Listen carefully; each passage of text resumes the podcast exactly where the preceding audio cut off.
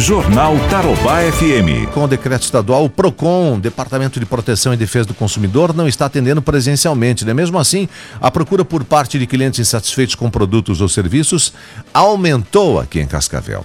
Gerente do PROCON, a Daniele Magnabosco, conta que o aumento na demanda fez com que o quadro de colaboradores fosse ampliado. É interessante que o número tem realmente aumentado e bastante. Então, nós ampliamos o call center duas vezes já, porque o atendimento não está sendo é, presencial, tendo em vista o decreto, mas o call center está dando conta. De qualquer forma, realmente é um aumento muito grande. Ah, o Daniel, quais são as reclamações mais comuns em Cascavel? As reclamações mais ocorrentes aqui são ainda com relação às operadoras, também a questão de defeito nos produtos e serviços.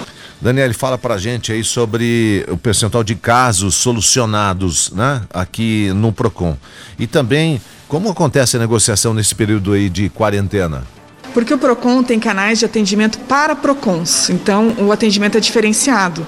De qualquer forma, o que fica sem resolver, nós abrimos o processo administrativo e estamos trabalhando com ele internamente. Nós notificamos os fornecedores para apresentar defesa ou proposta de acordo e entramos em contato com o consumidor oferecendo a proposta, se houver, ou então aguardamos agora o retorno para a audiência. Então, é uma forma também de nós resolvermos e acabamos resolvendo mais de 99%, às vezes quase 100% diariamente do que é ah, registrado no PROCON. Número do telefone do PROCON aqui em Cascavel, 3392-6390. Jornal Tarobá FM.